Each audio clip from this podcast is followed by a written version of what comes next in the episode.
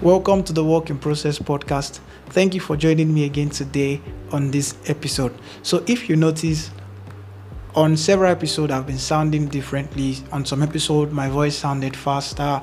On some episode I sounded deeper, and you know all those kind of things. So if you notice those fluctuations, I'm still in the process basically. So I'm trying to understand my flow and now I can communicate quickly and still carry as much value uh, in the same you know amount of time basically. So I want to enjoy the process. So I want to uh, just basically I want to flow, you know. So if you understand, if you notice those fluctuations, then that means you're actually listening to me. There's no problem if some people enjoy the slower one and then some people enjoy the faster one. The main point is just that I'm passing across value to people. So let's go right into what we have for today.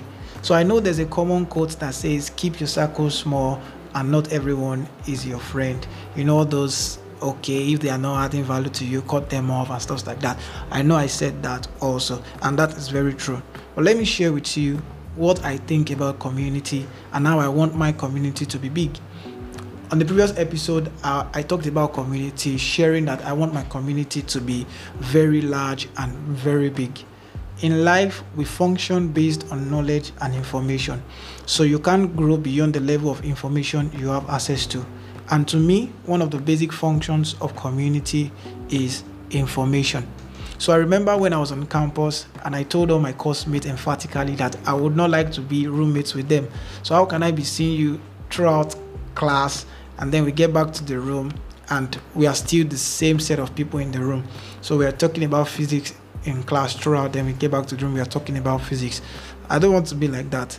You know, I want to get back to my room and we are discussing about any other topic that is not just physics. I want to be very vast. I want to be very, very broad. I don't just want to be streamlined in my thinking. So I think the size of your community is dependent on the level of influence and impact you want to have. And the bigger your vision and your dream, the larger your community would get. You understand? So sometimes your community begins to expand the more you begin to expand your vision and your dream. So your community should be a safe place, a very okay place where you get to and you are free. I said on the last episode, I have some people in my community who only calls me once in two months. Some calls me every day, and I'm fine with either of them, and they are both equally important in my community. Some people call me when they want to laugh. Some people call me when they want to pour out their mind. They are still part of my community, and I enjoy it because only God knows when I will need something from them. Now, I'm not saying I'm keeping them around because I think I will need something from them. That's not what I'm saying. I'm saying they are very important to me. I'm also important to them. So there's an exchange of value between both of us that keeps our relationship relevant. I, I hope you get what I'm saying, Sha. It may not be visible, you know, in most settings, but we are creatures of community. We can't do without each other. We can't be self-made I've said this over and over. There are no self made people anywhere. So I think we should talk more on community, like with our friends, basically. Like, okay, are we building a community? Is this just friendship for school purposes? But, you know, these are the real questions you should ask your friends. Like, what are we doing? Eh, I'm not saying you should make it look weird, but be very intentional about asking this kind of questions. It's going to seem weird at first, but looking at it in the long run, asking those intentional questions will actually strengthen your friendship.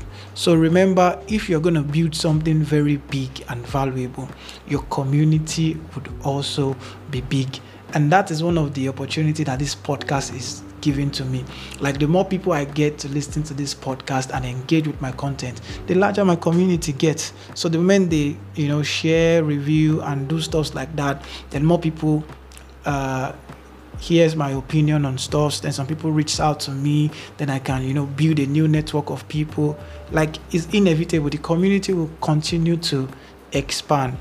And i would encourage you don't stop dreaming big. Don't stop dreaming uh, large in case you are scared that you don't want people to enter into your life just look for a certain set of characters and value in people you know over time you begin to develop that kind of trust for them because you didn't just select them based on something you saw them do one time.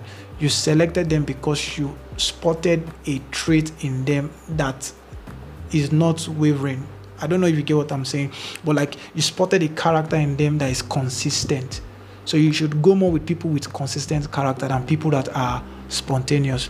So that's what I'll be talking about today. So I encourage you to keep dreaming big, keep dreaming large, and expect your community to grow bigger. Thank you so much for joining me on this episode. I'll see you on the next one. Bye for now.